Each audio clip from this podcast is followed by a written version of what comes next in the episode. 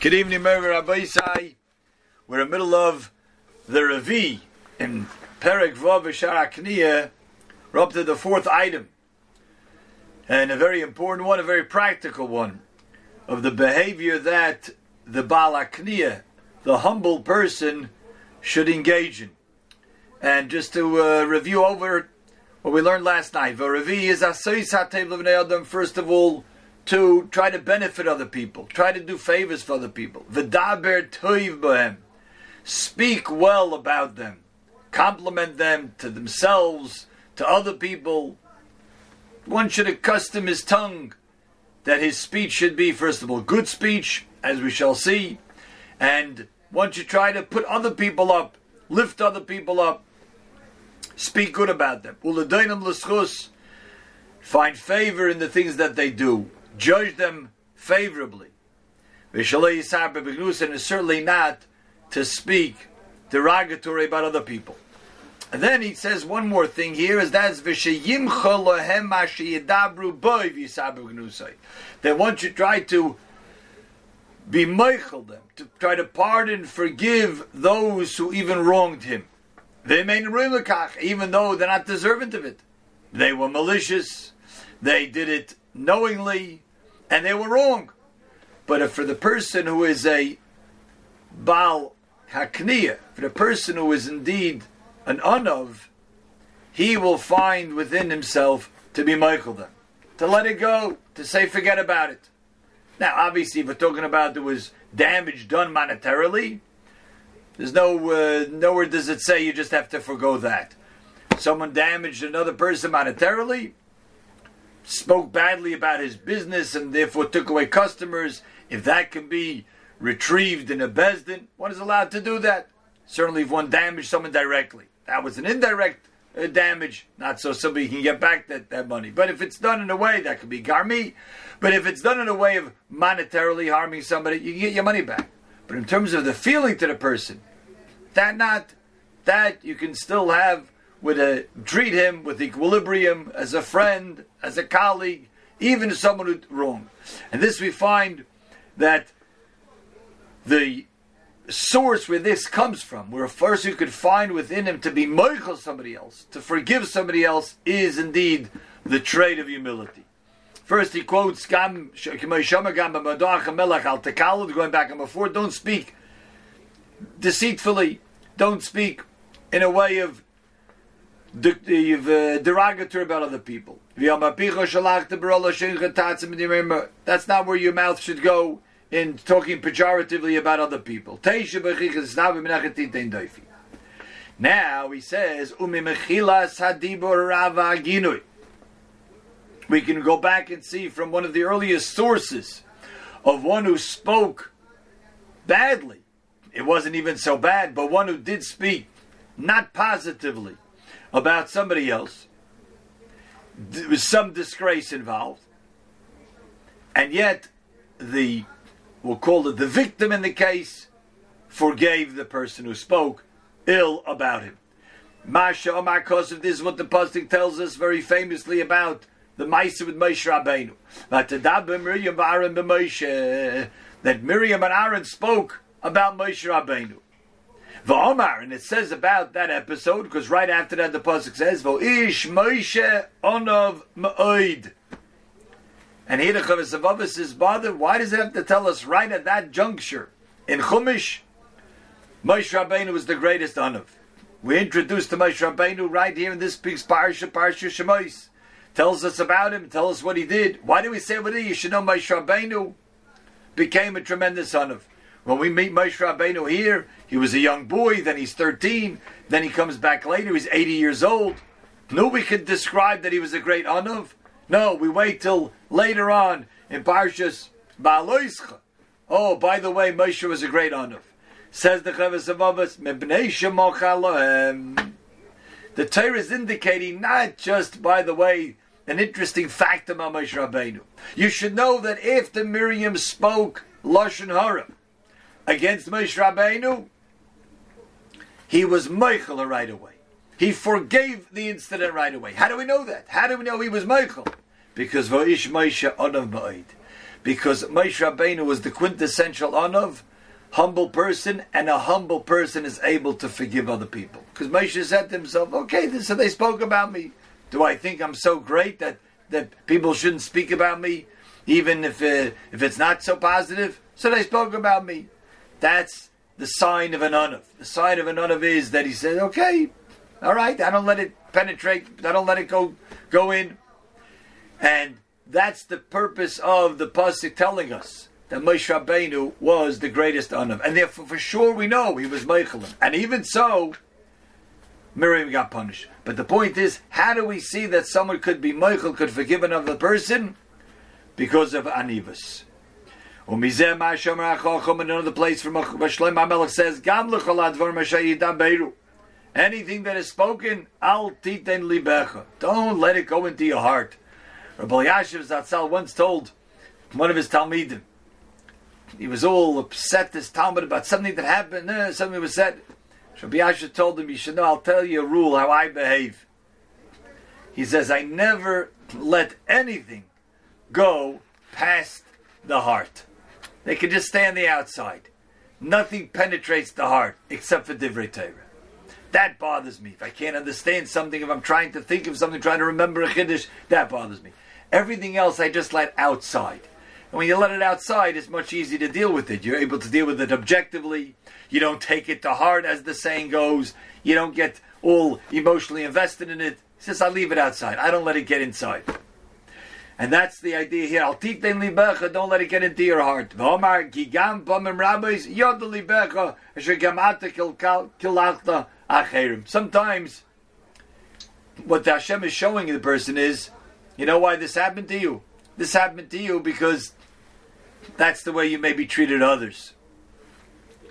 The, uh, beautiful word that uh, Rabbi Berg from the Kollel was speaking on the uh, laws of guarding one's tongue that when a when a person comes to the kain who have tsaras, particularly when one finds tsaras on his house, that's the first message that Hashem sends the person when a person who speaks lashon hara and doesn't correct himself, doesn't do tshuva, doesn't say, "Ui, I spoke lashon hara, I have to do tshuva." Hashem sends a message to him, and a a nega of tsaras, a discoloration, comes in one of the stones of his house. When he comes to the kohen, he has to, has to say to the kohen, "Kin nega nirali babayis." It appears to me, it seems to me, that there's a nega on my house, and that's halach in a mishnah in Masechtas Negoim. So Reb Nissen Alpert he quoted, "Why does it have the person that say kin nega?" So he says, you know why? Because the person who spoke lashon hara, he looked at some story that was going on an action that a person did, and it appeared to him that the person was wrong. It appeared to him that the person had ill feelings.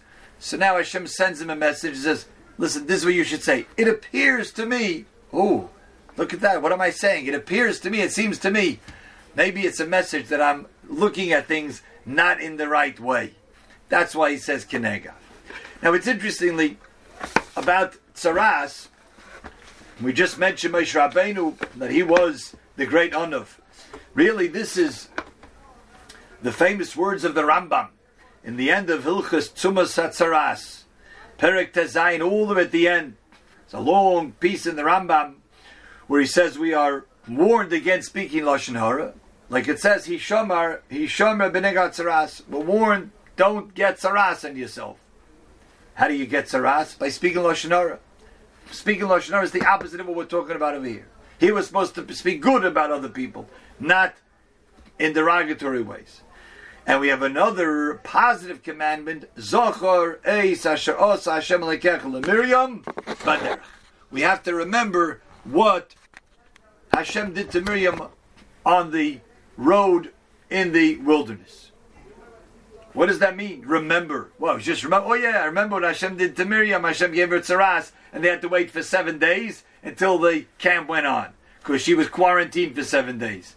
What do we want? To, what that's what we should remember. Says the Rambam Arayu Aimer, his We have to contemplate and think. Think for a moment what happened to Miriam, and what was that whole story? What was the background to that story? Who were the protagonists in this story? Oh, you know who it was? It was Miriam, who herself was a Neviah, a prophetess. Shedibra ba'acheha. She She actually was the older sister, let's remember. She was six years older than Moshe Rabbeinu. She was older than him. Vigidloi salbirka. She raised him. When he was a little boy, she raised him. Visikna ba'atzma latzilim and ayam. That's this week's parsha. He was sent out, Moshe Rabbeinu, as a baby in the basket on the Yamsuf in the Nile River, and who stood behind the bushes? The sister stood over there, Ladeya May Osaloi, to know what's going on. She risked her life. The Rambam says you're going to read this week's parasha about Teisatz. If she stood, yeah, she just stood. You know, maybe she was watching on Zooms what's happening. No, no, no. She risked her life. The sikna atzma. She put herself in danger to see what was happening. So we get a feeling of how much she cared about her brother. Right? She raised him. She risked her life for him. And what did she say already? Like Dibra She didn't really speak harmful things about him. She just made a mistake. She equated Moshe to any other prophet. She thought Moshe was on the same level as any other prophet, which is a great level. No, but really he surpassed all the other, all the other prophets. He compared to other. Says the Rambam, and Moshe Rabbeinu did not care about any of this. He was not makbid. He didn't take any offense of it. Shanemar, how do we know he didn't take offense? How do we know he didn't care? How do we know it didn't get into his heart and he felt insulted? He felt bad. What are you equating to me? You think I'm only a a, a Rosh Hashiva of this rank? Huh. No, I'm much higher than that. Moshe Rabbeinu didn't care. How do we know? Says the Rambam, the same pasuk as the Chavos HaLevavos brings. So we see here that the trait of an Anav, one who is an Anav, we see, is someone who could forgive, someone who doesn't take things to heart. So part of the behavior of an Anav, of someone with humility, is he speaks good about other people, he lifts them up, and when people speak bad against him, he's able to let it go. He's able to forgive.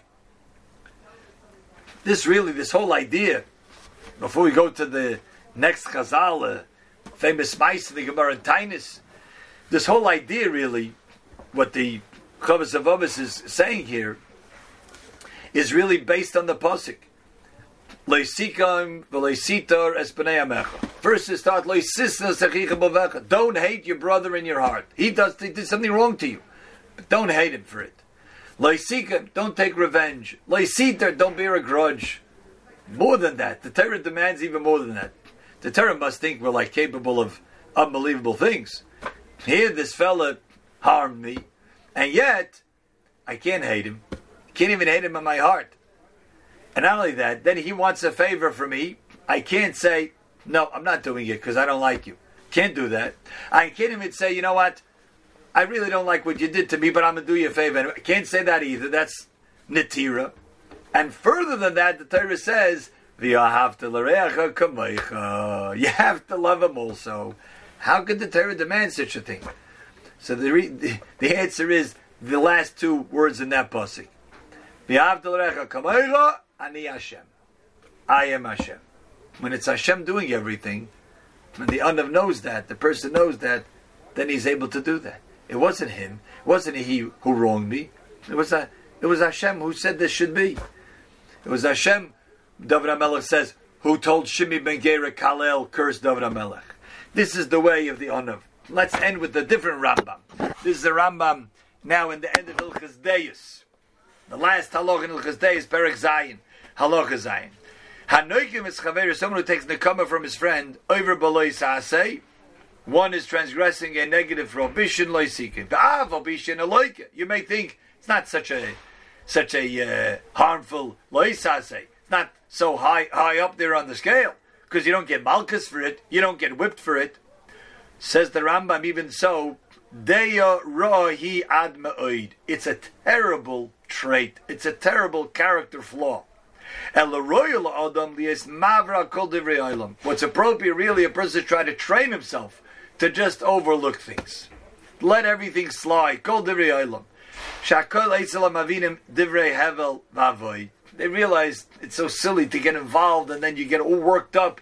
And the only person who really loses out from that is me myself. The other guy doesn't know I'm so upset. He doesn't know I'm I can't sleep at night because of what he said.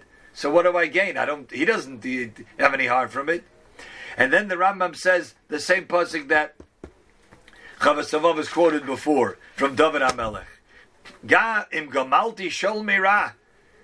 Those who did bad to me, did I pay them back with bad? I did favors for them. That particular story was talking about Shaul Amelech. Va'achalza tzerirekum. David Amelech happened to had an opportunity twice to actually make sure that harm would befall Shaul Amelech. He could have killed Shaul Amelech himself. Instead, both times he saved him, even though Shaul Amelech was out to kill him. Shaul Amelech was became his arch enemy. But David Amelech said, "Did I repay back?" David Amelech was describing himself, and he knew he paid back only good, even those who did bad. That's a sign, says the Chavas of humility. Moshe Rabbeinu was an anav, and therefore he was able to forgive and forget. That's another part of the midas of the person who has humility. Agut Nacht.